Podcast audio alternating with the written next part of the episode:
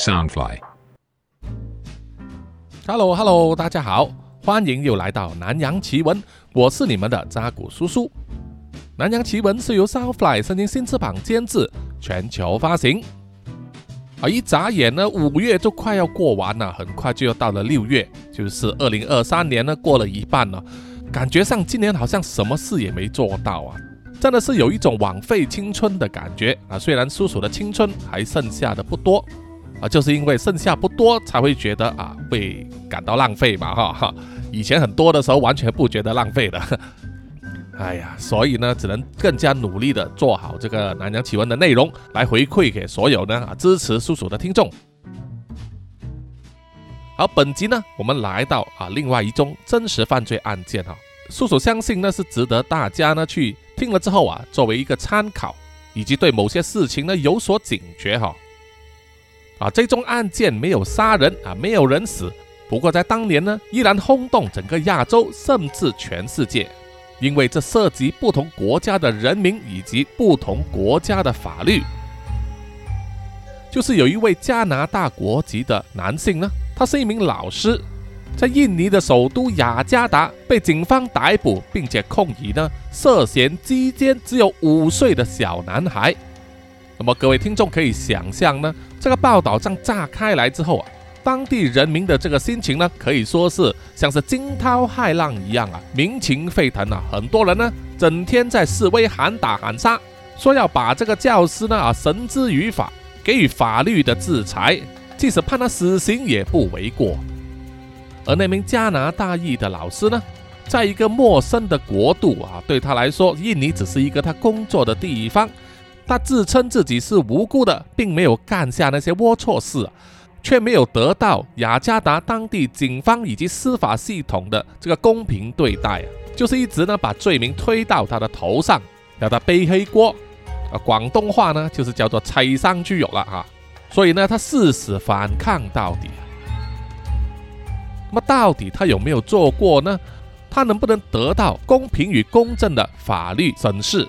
而又在如此庞大的压力之下，如何承受以及熬过那一段时光呢？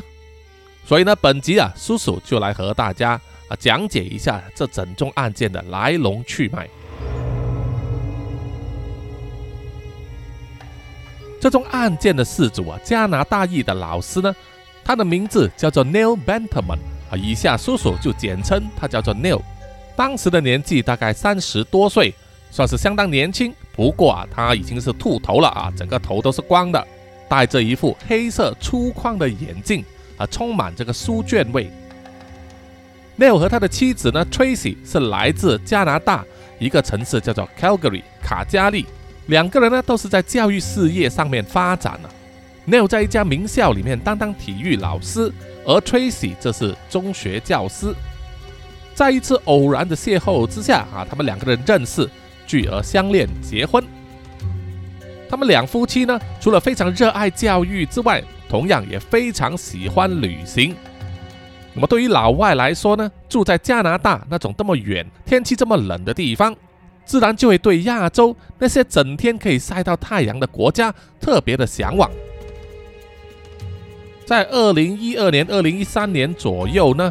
啊，因为他们看见了一个契机，就是印尼的雅加达啊发展的非常迅速啊，充满了各种机会。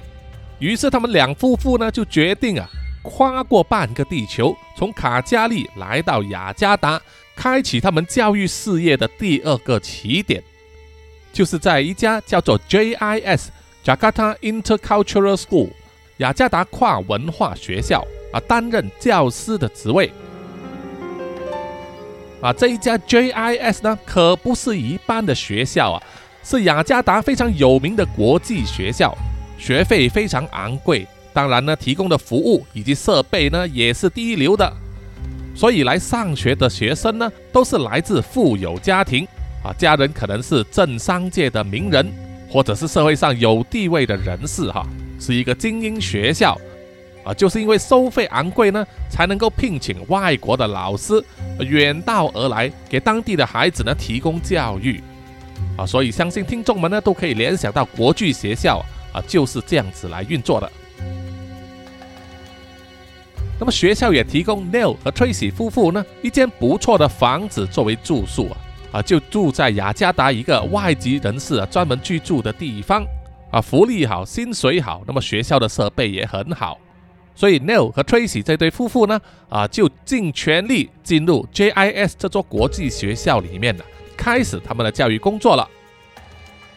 在短短几年之间呢。他们的努力也是有目共睹的哈，学校里面的老师呢，以及校长啊，都对 Neil 对教学的热爱以及这种服务态度呢，非常的满意，也认为他的人呢很好相处，很好商量啊。总之呢，就是风评很好了。那么每到上学日呢，一大早就可以看见了很多车呢，就排队要进入这个校园门口，有学校的巴士啊，专门接送学生。也有一些学生呢，是由自己家里面的豪车啊，以及司机接送来上学的孩子呢，大概是从四岁到十二三岁左右啊。除了印尼当地富人家的孩子之外，也有外籍人士的孩子，所以学校里面呢，活脱脱像是一个联合国。那么 JIS 这座学校呢，占地大概有四十公顷。啊，非常非常大，有除了有好几座校舍之外，也有自己专用的运动场以及跑道，还有种满了树啊，非常凉爽的公园以及游泳池。啊，总之所有设备啊，要多齐全有多齐全，要多豪华就有多豪华。而且呢，周围也围上了这个围栏啊，有围墙，确认孩子在校园里面呢啊会非常安全。啊，出入口也有保安人员呢把守。闲杂人等呢是不容易进入校园里面的。当地人呢啊，有些人会形容这座学校啊，就像是在雅加达里面的比佛利山啊 （Beverly Hills），也像是在沙漠里面的一个绿洲啊，一个天堂，或者是说在一座充满污染的城市里面的特别建起来的一个泡泡，细心的保护着啊，在泡泡里面的每一个人。啊，不过呢，在二零一四年三月啊，这个泡泡啊就被戳破了。最初呢，啊是由留言开始的，在校园里面呢开始传出留言，说有人呢在学校的阴暗角落针对学童下手、非礼、性骚扰，甚至是性侵他们。而这样子的留言呢，而是来自一位母亲的口中传开来的。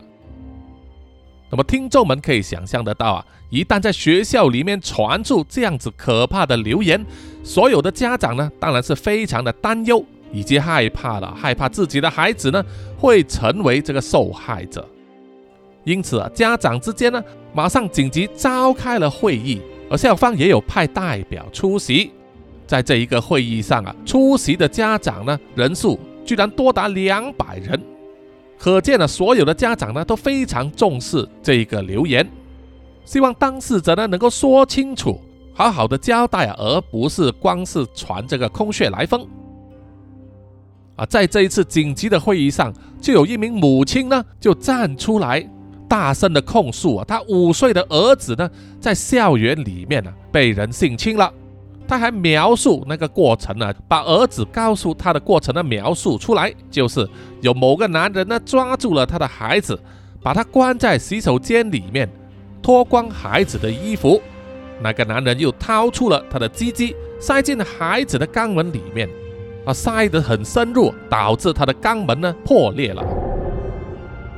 啊，自然的，在场的所有家长以及校方的代表呢，听了都是傻掉了哈。然后啊，又有另外一名家长呢，也站起来现身说法，说他怀疑自己的儿子呢，也是有可能被人性侵了。啊，根据那位母亲呢，她说她从她的儿子口中问出的详情啊，说儿子被拖进去性侵的这个洗手间呢，离他的教室不远，而且外面呢就是一条繁忙的走道啊，很多老师跟学生呢就常常在这里走过。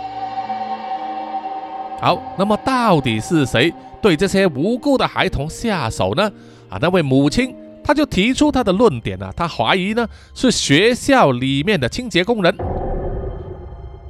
可以想象到那些家长呢，啊，他们的情绪从惊慌、焦虑啊，转变成了愤怒，非常的情绪化，有人提出呢，要马上冲去学校门口啊，高喊要关闭这座学校。有人说要去报警，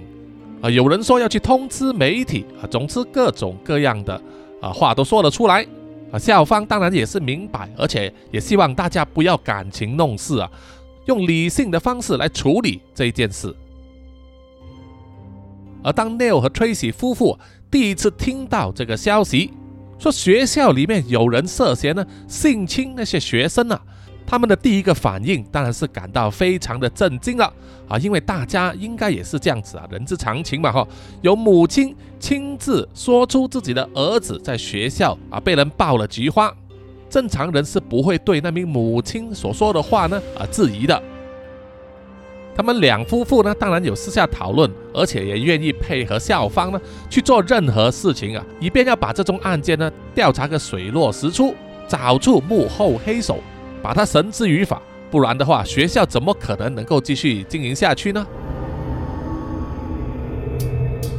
那么还没等到校方呢私下对这件事进行调查和处理呢，那位母亲呢啊就来放大招了。他带了大批的记者，直接去了警察局报案，让记者拍下了啊，他对警方控诉儿子在学校里面啊被人性侵的过程，并且还声言他手上握有证据，证明儿子呢是被爆了菊花的，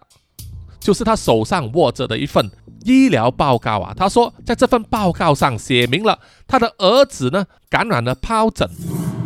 啊，疱疹 herpes。简称 HSV 是一种常见的性病啊，它有两种类型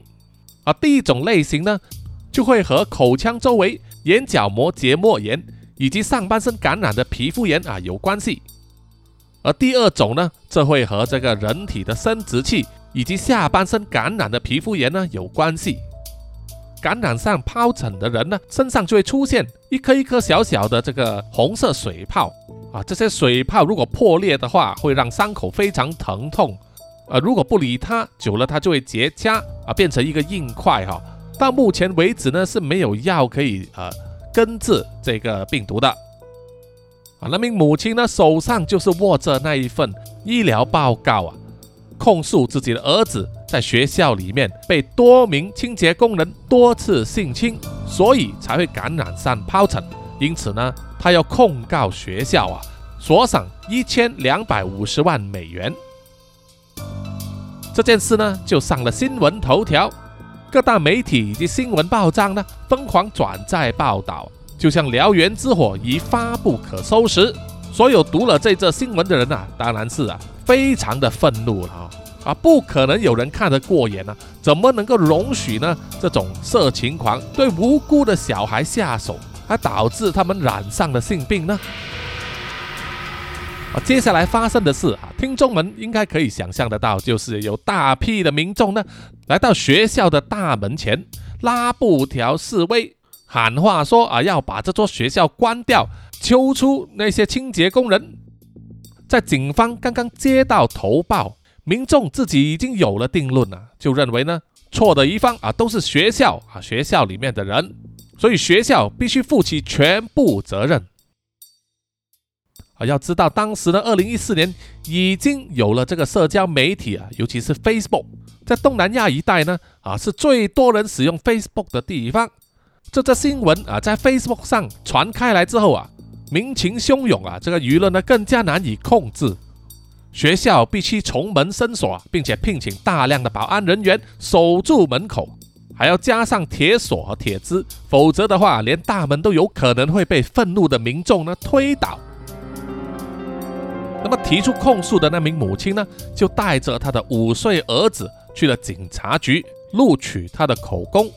警方也从校方那里啊取得了所有清洁工人的这个照片，把他们放在桌子上啊，让那名五岁的儿童呢去指认到底谁涉嫌性侵过他。啊，那名五岁的孩童呢啊，从他一个人的口中，他指认出了六个人。啊，这六名嫌犯之中，五名是男性，一名是女性。那么既然有了证词。那么证人也指出了犯人是谁，因此警方当然要采取行动。火速就把这六名涉嫌的男女呢逮捕归案，而且在抓到他们之后啊，还没有经过法庭的审理啊，还没有确定他们是不是真的有罪呢，就已经给他们穿上了鲜橙色的囚犯衣服，戴上了手铐和脚镣，另外还给他们戴上了面具，然后在警方的安排下呢，叫来了大批媒体记者，架好了摄影机和照相机呢。让六名嫌犯从警车走进去警察局里面，这段路之间任由媒体拍照，啊，随着就召开这个记者会啊，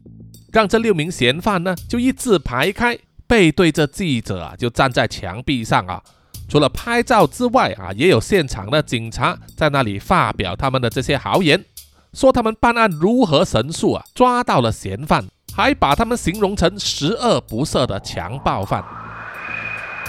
警方的这种做法呢，其实在很多国家啊是会备受批评的，因为你抓到的人啊也只是嫌犯而已啊，必须经过法庭的审理才能确定是不是入罪嘛哈。只要法庭没有判他有罪呢，他依然是无罪自身啊，对不对？听众啊，如果你是身在你的国家，相信都有这一条道理哈。啊，不过印尼的警方呢，就是为了面子啊，啊，为了给群众交代，害怕被愤怒的人民批评，因此呢，只要抓到人呐，就马上先给他们定罪了哈，以便把这个舆论的压力呢，啊，从警方身上转移到这些嫌犯身上。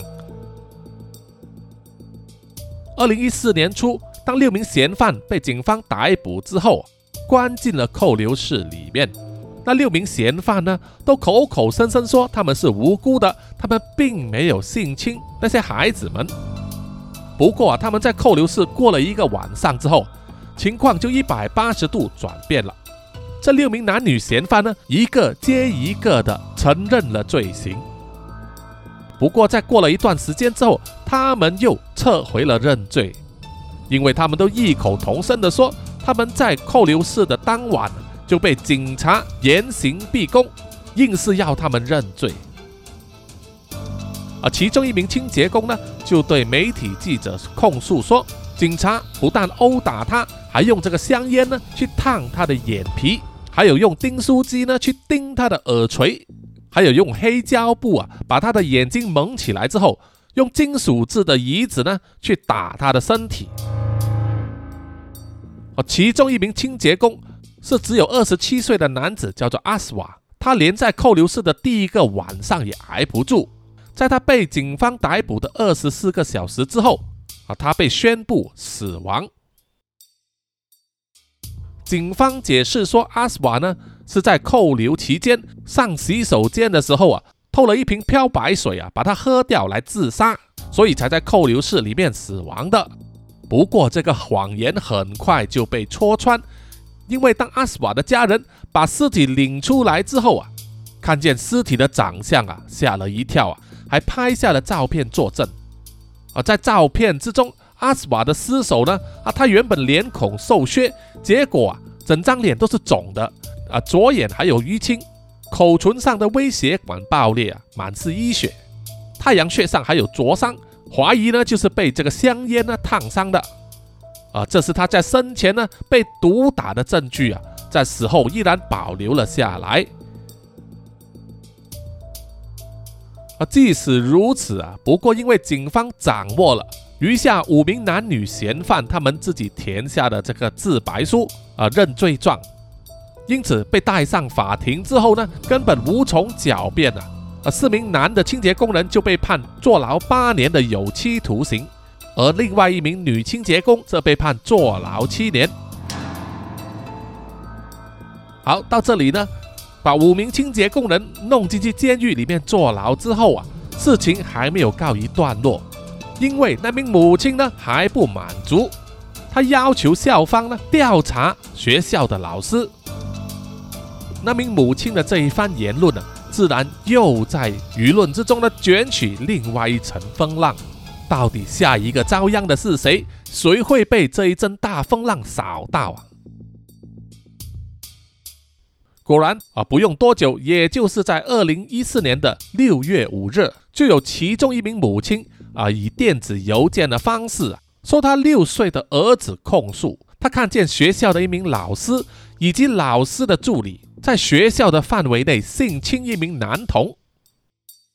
邮件中还说，那名老师和老师的助理呢多次性侵男童，并且还恐吓他说，如果你敢告诉你的父母的话，我就要杀掉你的父母。而在邮件之中的最后一部分呢，就说他的儿子认得出那名老师就是加拿大裔的 Neil Bedman 了。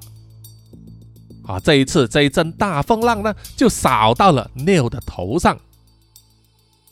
在电子邮件传开之后的那天早上，Neil 就和他的太太 Tracy 呢，正在家里啊看着电视，然后电话响起来，Neil 就走去接听。连 Neil 自己也没有想到啊，接了那一通电话之后，改变了他接下来的一生。学校的校长啊，把电子邮件的事呢告诉了 Neil。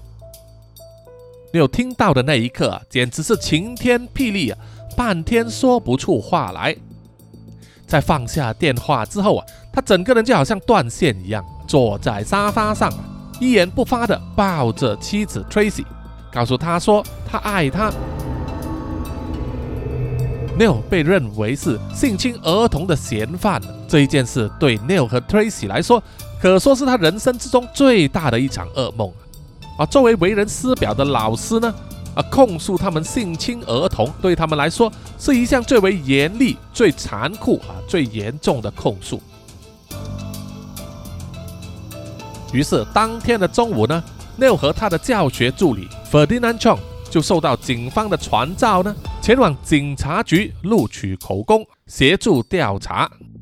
啊，他们到达警察局的时候，没有想到啊，当然我们已经想得到，就是呢，警方也是把大批记者叫来啊，拍摄他们两个人走进去警局的画面，就好像是在告诉啊民众说，犯人自动来投案了。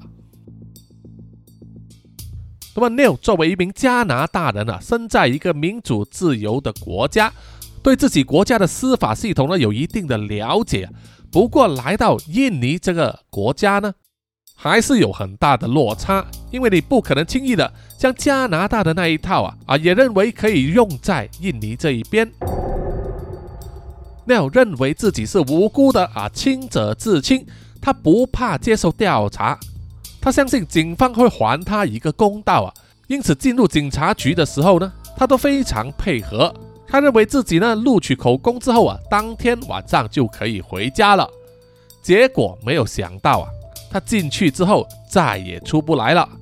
那一天晚上，Neil 就和他的助理 Ferdinand John 双双被关进警局的扣留室里面。这个结果呢，让 Neil 感到非常非常的震惊。因为这样子做完全不符合法律的程序。不过这里是印尼，而不是加拿大哦。而同样的，他的妻子 Tracy 也是非常的震惊啊，他一直在警局的门外等待啊啊，从中午一直等到隔天的凌晨一点钟，才知道警方的决定啊，根本不会释放她的丈夫 Neil，而是直接把他关进监狱里面。啊，Tracy 感到非常的震惊。伤心又无助啊！不过很快，她就下定了决心啊，因为她相信自己的丈夫 Neil 呢是无辜的，所以她决定周旋到底，要帮助 Neil 啊脱离牢狱之灾。Neil 回忆起当时他待在扣留室里面的第一个晚上啊，扣留室里面除了他和 Ferdina 以外，还有另外七八个人啊。他说他当时呢，整个人呢脑袋一片空白。不知道要站在哪里，不知道要坐在哪里，躺在哪里，到底这一晚该怎么过啊？因为我们也看过很多电影或者剧集呢，都知道啊，一个人一旦进入了这个监狱或者是扣留室里面了，啊，里面其他的人呢，啊，可能个个都是凶神恶煞的，而你最害怕的就是被他们知道啊，你犯的不是杀人抢劫，而是强暴罪。还是强暴小孩子啊！因为在进去牢之后呢，你就会接受到所谓的私刑教育了，那个才是最可怕的。那么 Tracy 最初认为呢，印尼的警方会深入调查这宗案件，最后可以找到 Neil 的不在场证据，还他一个清白。不过啊，只能说 Tracy 想的是太天真了，因为事实上呢，印尼警方把 Neil 当成是一般的罪犯来对待啊，不断的对他进行疲劳轰炸而此差在没有对他用刑来逼供。其实目的只有一个，就是想要 Neil 呢自己承认自己认罪，就好像其他的六名清洁工人一样，好让警方呢容易办事。而对于 Neil 以及 Tracy 这一对夫妇来说呢，啊，这一宗罪名呢，这个死猫太大了，根本不能吞下，所以他们决定啊，跟印尼警方硬拼到底。Neil 被困在监狱里面的时候呢，Tracy 就在外面了，四处奔波寻求协助，啊，不放过任何的机会啊，寻求那些愿意听他说话的传媒记者。还有一些非营利组织，希望有人能够帮助她，相信她的丈夫 Neil 是无辜的，相信呢警方是在迫害她的丈夫去认罪。而挡在他们夫妇面前最大的这个绊脚石，或者说是障碍呢，就是那一名母亲了。啊，他深信自己五岁的儿子呢，在 JIS 这所国际学校里面呢，被人多次性侵。因此啊，他要以眼还眼，血债血偿啊，十倍奉还。那名母亲就通过他的方法或者管道呢，就上了印尼的一个非常著名的节目，叫做 Indonesia Lawyers Club 啊，印尼的律师俱乐部。这个节目呢，专门讨论发生在印尼的真实犯罪案件啊，在印尼全国非常的受欢迎，收视率非常高。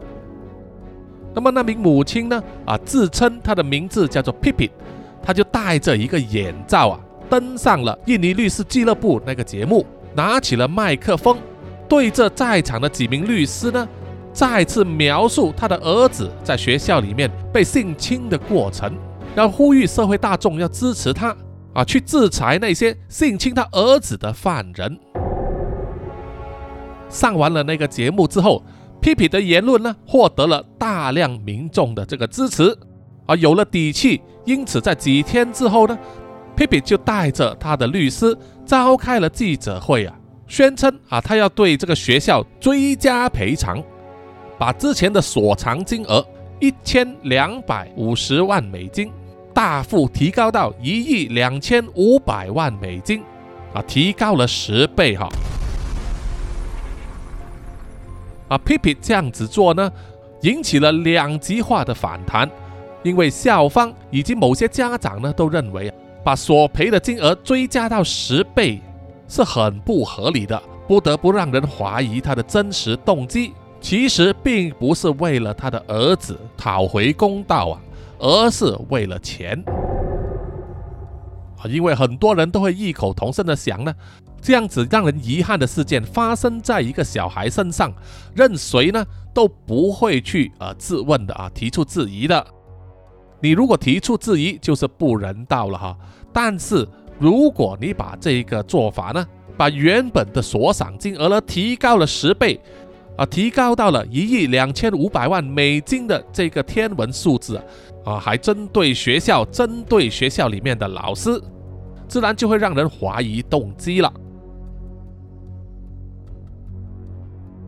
二零一四年十二月，法庭的审讯呢正式开始。法庭外面挤满了记者，照相机的快门声还有闪光灯呢此起彼落，焦点全部都落在 Neil 的身上。他被带到法庭，面对多项控状，指他性侵三名未成年的男童。那么由于受害者呢男童都是未成年嘛，哈，只有五六岁而已。为了保护他们的身份和个人隐私呢，这一场法庭的审理以闭门的方式进行，所以媒体和民众呢根本无法得知在法庭审理过程之中，主控方和辩护方啊双方的这个唇枪舌剑啊，你来我往的辩护。不过基本上整个案件的关键重点呢，就是在那三名幼稚园男童的身上啊。基于他们的证词呢，来指证他们的学校老师 Neil。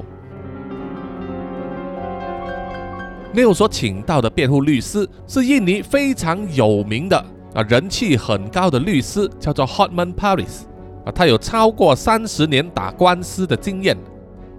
啊。这位律师 Hotman 呢，由始至终都表示啊，Neil 的这一场仗将会是非常艰难，因为啊，他光从这个法官审理时的脸色、啊、说话的态度、语气方面呢，他已经看得出呢，这一场仗的胜算呢很低。他也解释给了 Neil 和 Tracy 听，说你们这一场仗啊，胜算真的非常非常低，啊，法官一定会判你有罪的。为什么这样子说呢？因为他表示啊，绝大多数的情况下啊，印尼的法官不愿意做出啊和民意相反的这个判决，啊，只要民意认为 n e 有罪呢，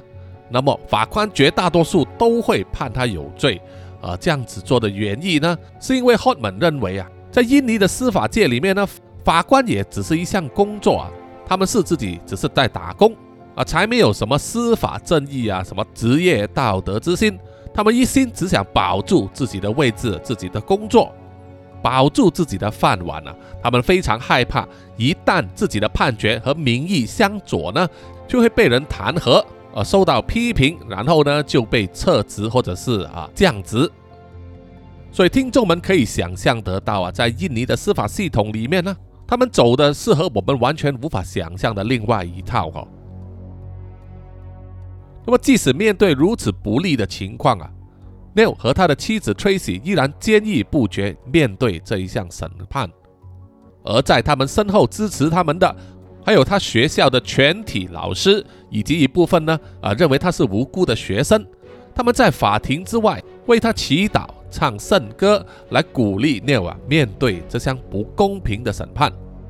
啊。不过进到法庭里面之后啊，整个情势啊就大逆转了，没有最糟糕啊，只有更糟糕的情况发生。根据出席法庭审理的这个翻译员。所转达的情况啊，在审理之中呢，法官多次撤销或者是罢黜辩护方呢所提呈上来的证据以及专业的医疗报告，也多次拒绝让辩护方聘请来的专业人士呢上台作出证词。那么在如此偏袒一方的审讯之中，听众们可以想象得到啊，这场审讯呢对 Neil 是多么的不利，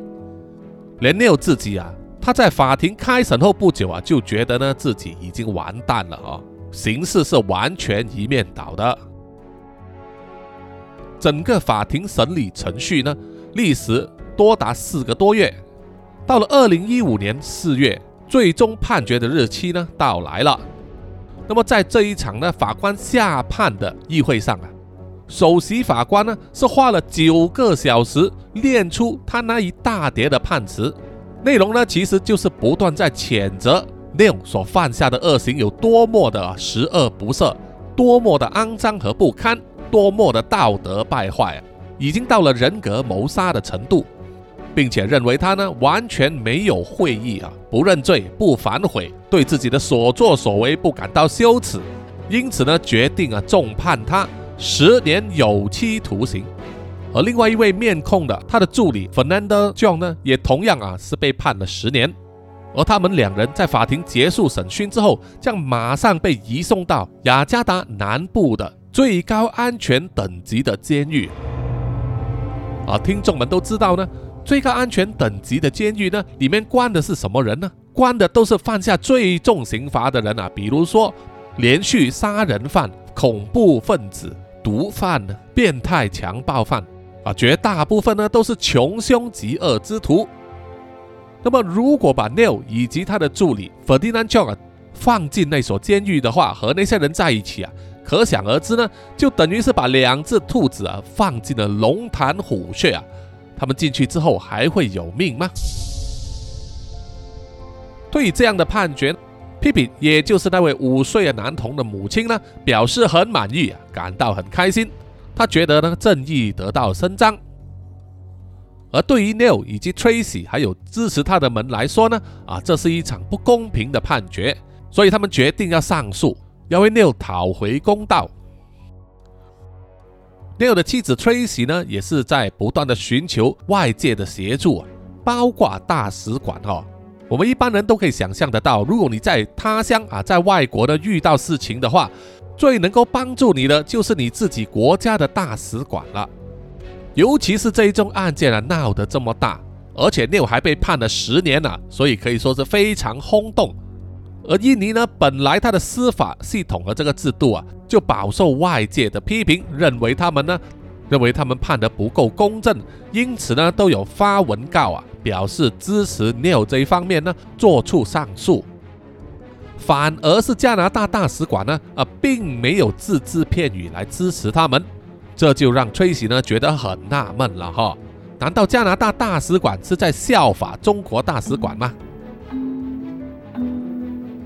无论如何，为了上诉啊，他们需要提交更多的证据。JIS 也就是他们所认知的那一所国际学校。就主动呢聘请私家侦探，以另外一个角度来切入啊调查这宗案件，看能不能找到有利于 Neil 的这个证据。那么私家侦探呢也是啊啊有做他的工作，他向被关在监狱里面的 Neil 以及 Ferdinand 录取口供，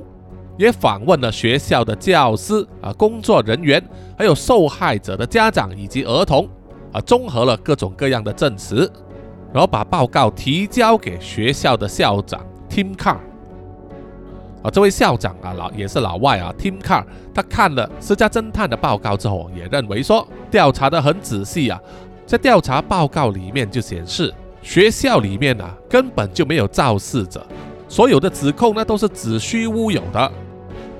而法庭呢判六有罪啊，完全是基于三名儿童口中所说出的这个证词。那么在这里啊，我们也要想一想，物证在哪里呢？啊，物证就是那份医疗报告了。啊，警方是如何把这个医疗报告的结果呢串联到 Neil 的身上，认为呢这件事是和 Neil 有关呢？啊，那名母亲 p b 是说，她的孩子呢因为被性侵而感染了疱疹。那么作为被他们指控的这个性犯罪者 Neil，本身有没有患上疱疹？有没有把性病传染给那名儿童呢？而又因此被定罪呢？啊，这一些呢都是值得我们深入研究和讨论的地方。那么，因为这宗案件呢非常轰动啊，就有外国媒体记者呢也以自己的方式进行深入的调查，并且反复研究过那一批医疗报告啊，结果得出的结果呢非常的惊人。二零一五年六月十三日，啊，警方突然间呢来到 JIS 那所国际学校那里啊，进行封锁，说要收集新的证据。啊，他们到步之后，第一个要搜查的就是 Neil 的办公室。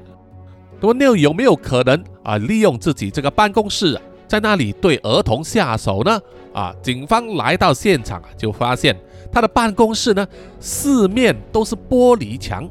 啊，就和其他老师的房间一样啊，老师的办公室呢都是以玻璃墙作为隔间，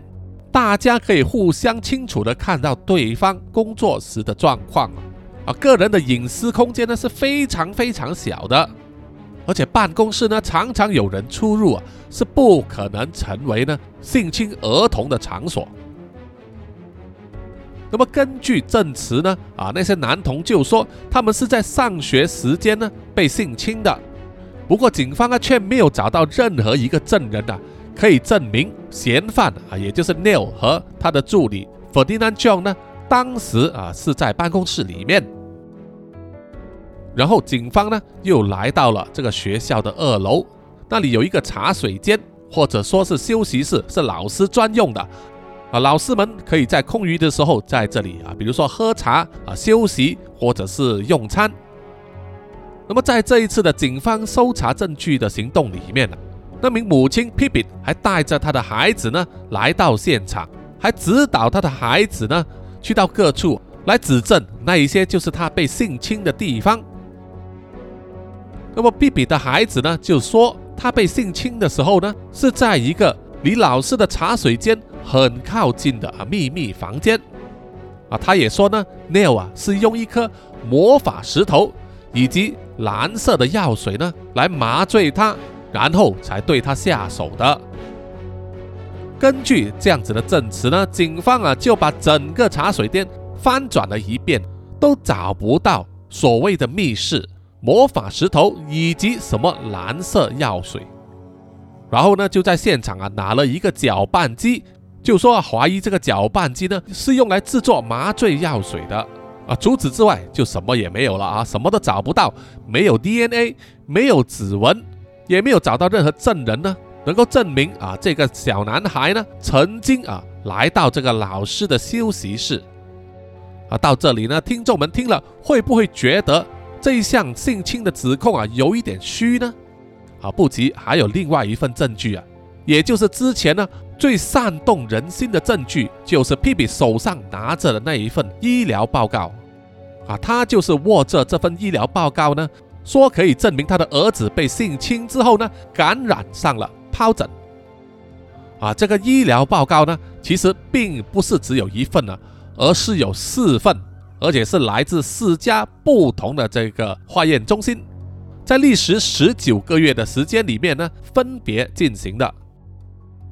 那么，外国的调查记者啊，曾经和这位 P P 取得联系啊，去采访他，因为在发生事情过后呢，P P 一家人啊就移民去了欧洲。所以记者呢也是去了欧洲去采访他们，啊，问他们一些非常尖锐的问题，包括啊这份医疗报告。那么 P P 坚持说，他问了医生，医生告诉他他的儿子是感染了疱疹，还说呢这个感染途径啊就是透过性交。他坚持说自己当初不相信，因此呢又去了另外一家做这个检验，然后又再去另外一家。那么，外国的调查记者呢，就从 P P 的手上拿到了啊，他们这个医疗报告的副本，并且带去了加拿大的多伦多，请另外一位独立的啊传染病症专家来看这一些报告，看能找出什么眉目没有。那么，那位医生呢，在看了第一份报告啊，也就是在印尼做的那个医疗报告上呢，报告的结果显示啊，说该名男童呢是有可能感染了疱疹。那名医生说：“这样子的报告，如果拿到加拿大的法庭上呢，是站不住脚的。因为他说，在这份报告上，他可以看出呢，这个测试的方法并不是很完善啊，是一种旧的方法，它的成功率不高啊，就好像中国制造的这个 COVID 测试剂一样啊，准确度很低。”他表示啊，既然第一份报告是表示有可能感染的话，那么他会做第二次的检验，使用另外一个更加可信的检测方式。啊，于是记者呢就交给那位医生呢看第二份报告，因为批评呢当时也是这样子啊，带他的儿子去了欧洲另外一所医疗中心呢做这个检测，说批评呢就是在这个第二份报告上啊确认自己的儿子呢是感染了疱疹。那么医生看了这个报告之后就说，测试结果是 negative 啊，是阴性。然后记者呢又将一份最新的检验报告，也就是记者呢亲自去向 P P 要求，并且得到他们的合作呢，在记者指定的化验中心进行检验啊，得出来的报告哈，啊这份报告呢交给这位独立医生看呢，他也是说报告上面写的是阴性，诊断呢他感染疱疹呢是阴性。啊，那位独立医师就解释说，如果从一开始呢，印尼的第一份检验报告如果说是阳性的话，那么在这一份最新的报告里面，应该也是显示阳性的。那么因为现在最新的报告显示是阴性啊，所以他说唯一一个可能性就是啊，第一份检测报告的时候出现的是一个所谓的 false positive 啊，就是伪阳性、假的阳性报告了啊。这种情况呢，其实就像是我们啊之前有看到一些朋友呢，他在自己做这个 COVID 的测试的时候呢，就会遇到第一次验的时候发现是两条线啊阳性啊，当然会非常害怕，于是又再验一次，结果第二次出来的是一条线阴性啊，这就是所谓的伪阳性啊假阳性。所以加拿大的这一位独立医师呢，就判定说。以合理的医学角度来看呢，那名男童其实并没有感染上了疱疹。那么外国记者呢，把这项消息告诉了批评，说他的儿子其实并没有染上疱疹啊。但是批评并不相信啊，一直说那名医生呃判断有错误，依然坚持相信呢他的儿子感染了疱疹病毒。而其实说到这里啊啊，大家可能也和叔叔有一个疑点，就是在控方的这个证据里面呢，并没有证据可以证明。Neil 是强暴了那名孩童，并且把疱疹传染给他啊，因为 Neil 并没有感染疱疹。那么那名儿童的疱疹从哪里来的呢？这个真的是耐人寻味啊！无论如何呢，Neil 自从被判罪名成立之后，被关进了雅加达南部最高安全等级的监狱里面呢，蹲了足足十三个月的苦窑。到了二零一五年的八月，突然有了突发性的转机，因为他们向高等法院呢申请上诉，而在这个上诉过程之中呢，高等法院就认为控方提出的证据啊有矛盾之处，而部分受害儿童的这个证词呢也不合理啊，因此啊推翻了之前地方法庭的判决，宣布啊 Neil 和他的助理 Ferdinand John 无罪释放。连同之前批评呢，向校方索赏一亿两千五百万美元的这个诉求呢，也被撤销了。啊，在最高级别监狱里面呢，待了十三个月，这两人啊，终于走出，站在阳光之下呢，似乎认为啊，这个噩梦已经可以抛诸脑后了哈。啊，不过事件依然没有那么容易结束啊。那位母亲批评呢？听到高庭推翻了之前的判决之后啊，非常的气愤。他坚持呢自己这个立场是对的哈，要奋斗到底。他动用了所有他可以动用的力量、人脉以及关系呢，向雅加达的地方检察官那里申诉啊，并且获得受理呢，就是想要再次把 Neil 以及 Ferdina 呢丢回进去监狱里面。那么在这段期间啊，大家可能会想。Neil 和 Tracy 难道不能离开雅加达吗？啊，回去加拿大呢？啊，其实不能的，因为 Neil 本身所持有的护照已经被取消了，所以他无法离开雅加达。而他的律师呢，也是啊，奉劝了 Neil 啊，要他做好心理准备，因为在印尼呢，他们的司法系统啊就是这样子玩的哈。高庭上诉得知呢，并不代表你已经赢了，你还是有机会呢，会被抓回进去的。果然不出所料啊，他们被判无罪之后不到一年，在二零一六年的二月，印尼雅加达的最高法院呢，就宣布他们两人呢罪名成立啊，维持原判，并且还要多加一年。也就是说呢，扣掉之前他蹲在里面的十三个月之后啊，他目前还是要再蹲九年又十一个月。到了这里啊，听到这个消息，会不会就是晴天霹雳，一切都已经完蛋了呢？啊，啊，不过 Neil 和 Tracy 呢，他们依然没有放弃啊，依然继续争取，因为他们还有一次上诉的机会，而且事与景迁。啊，现在开始呢。加拿大政府的这个帮助，派出大使馆的人员呢协助他们。啊，为什么加拿大大使馆会改变态度呢？啊，之前他们都是冷处理的，原因呢？啊，叔叔猜啊，可能是因为换了首相，他们的那一位帅哥首相杜鲁特是在二零一五年十一月四日开始上任的。那么换了政府呢？啊，很多东西都会改变。所以这一次啊，Neil 和 Tracy 呢就获得了这个加拿大政府的支持。一直在帮助他们，并且多次派出这个外交专员呢，在访问印尼的时候啊啊，向印尼的官方提出释放 Neil 的要求，跟他们多方交涉协商。到了二零一八年十月，首相杜鲁特啊就访问了 Neil 在加拿大的家属，跟他们说这个外交交涉有进展，相信很快就会有好消息。二零一九年七月，Neil 及 Ferdinand 获得印尼总统的特赦，让他们呢蹲在监狱里面五年之后啊，提早释放，并且由加拿大大使馆呢把 Neil 和 Tracy 啊两夫妇借回加拿大，而这一件事呢，算是终于有一个圆满的结束了。对这对夫妇来说，他们也终于可以从噩梦中醒过来了。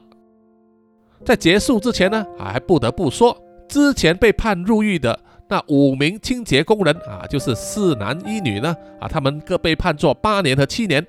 即使他们宣称是无辜的啊，是被警方严刑逼供才认罪的呢，他们并没有获得平反啊，依然蹲在监狱里面啊，运气就没有这么好了哈。好，本集的南洋奇闻呢啊，就到此结束了哈，谢谢各位听众的收听。有什么意见的话，欢迎到南洋奇闻的 IG、YouTube、Apple Podcasts、Mixer Box、Pogo FM，还有 Spotify 呢，给叔叔留言点赞哦，谢谢大家。如果有一点零钱可以花的话，也欢迎买咖啡啊，赞助叔叔继续做好南洋奇闻这个节目。好，接下来呢啊，就让叔叔读出一些听众们呢最近的留言。首先是在 YouTube 上。啊，我们这位朋友 Love Duck Family 啊，就针对打神棍这个故事啊，就说好好听，这一集我听了三次啊，非常感谢你的支持 哈，谢谢你帮叔叔呢冲高这个播放数。他也说好想看叔叔画出黄龙和琉璃，希望下个月就可以看到专属画集，那样我也希望啊可以看到其他兄弟会的成员。哦，谢谢你的意见啊，确实呢，之前我好像都没有画过人。我主要画的都是妖怪啊、怪物那一些，还没有画过啊哈兄弟会的成员，怕画的不够帅、不够漂亮，啊啊，让叔叔考虑一下哈，谢谢你。另外一位留言的呢是阿哥号啊，他说投降，然后举手举手啊，谢谢你，谢谢你来到啊 YouTube 这里投降啊，这里呢比较容易抢，在 Mixer Box 呢就很多人啊争了。好，接下来呢是在 Mixer Box 上面的留言啊，也是针对打神棍的这个故事啊。潘奇就留言说，施加法术让手机拍不到脸，我看是因为长得太丑，把手机搞坏掉了吧？哈哈哈哈啊，这也是说的呃呃有道理哈，毕竟呢有时候美颜啊也是有限制的嘛。啊，那一个让手机拍不到脸呢，其实也是叔叔突然间想到的哈。想到了以前叔叔看过的一部日本非常有名的恐怖片呢，台湾叫做《七夜怪谈》啊，《The Ring》，不知道听众们有没有看过？那部片里面呢，就是啊那些看过那个神秘录影带的人呢，他在照片里面的样子啊，就会渐渐的模糊走样，然后就死掉哈。所以叔叔才突然间有这个 idea 的。接下来留言的是小袁啊，小袁他说今天心情不美丽，因为遇到猪队友同事啊，赶紧上来听一听。缓和情绪啊，真是辛苦了哈。有时候工作上呢，真的是会呃遇到一些猪队友啊，会害你的工作不顺利，或者是被老板骂啊。不过不重要啊，最主要也是要自强，换个好心情啊，不要让自己生气，保持笑容啊，才会变得更美丽了。好，下一位留言的是许秀婷啊，她举了一个拇指，然后说是故事时间。他还说这一集的配音呢，真的是精彩，让人身临其境啊！影像化一定很好看。好，谢谢你，谢谢你一直的支持。然后下一位的是啊，Twin 哥费啊，他也是来报道啊这一集，谢谢你。然后下一位是老外啊，老外他留言说谢谢叔叔的用心，谢谢你，谢谢你。再下一位留言的是 Harry Lu，他说我左青龙右白虎，老牛在腰间。龙头在胸口，人挡杀人，佛挡杀佛啊！这句台词很熟啊，到底是哪一部电影里面看过的呢？啊，真的是考起叔叔了。下一位留言的是 Sandy 丽啊，他留言说听节目了，扎古叔叔好啊，你好你好，谢谢你来收听。然后就是幺零零幺，他说配音很用心啊，谢谢你谢谢你啊，确实呢，配音效啊其实是剪辑里面的最花时间的环节，要找到合适的音效啊并不容易。好，接下来还有在 IG 上的留言啊，这一位是 Podcaster 啊，他是六幺六聊一聊之英年早逝，他就觉得打神棍这个故事啊，好像是言情小说，是黄龙和琉璃专属的这个爱情世界啊，哈 哈啊，这个其实说的没错哈。因为赞助者呢就是黄龙太子妃，那么黄龙太子妃的角色就是琉璃嘛。那么你听她的这个名字黄龙的太子妃，所以你就知道她的老公就叫做黄龙了。所以呢，这一次的故事就是他们两个人在故事里面秀恩爱了。啊，不过也只是刚开始而已，因为叔叔不想他们一开始就一见钟情嘛，哈，这样子的情况呢，可能比较少见啊。叔叔希望他们一开始呢，就会互相有一点摩擦啊，斗嘴这样子，可能会比较有趣。好，下一位留言的是啊，Jack 二零二零零二二零，他说打神棍的封面呢是九叔。啊，没有错啊，这个 podcast 的封面人物啊，那名道士呢，是取材自九叔，也就是已故的香港演员林正英啊。他九叔的这个道士形象啊，深入民心，所以只要搜索“道士”这两个字啊，一定可以找到他的哈。那么下一位留言的是 Walter 三四八，他说魏建祥，那么下一步会有林冠英吗？哈哈哈。他知道我用这个名字的意思啊，不过没有啊，我应该暂时不会用林冠英这个名字哈。好，最后的留言呢是来自 xxw in xx，他说 OK，我终于从第一集呢听到最新的一集了啊。平时都是在开车的时候聆听，尤其是在塞车的时段啊，很喜欢听扎古叔叔说故事。个人是比较喜欢听真实犯罪案件的。好，谢谢你，谢谢你的支持啊。也感谢你呢，加入了其他听众的行列啊！从第一集呢听到最新的一集了哈，这个成就啊不容易啊，因为毕竟呢集数越来越多，哈哈，后期要追上的人呢只会越来越辛苦了哈。好，本集念出的留言呢就是这么多了哈，谢谢大家，请大家呢继续踊跃的留言。最后，请让叔叔呢念出所有赞助者的名字。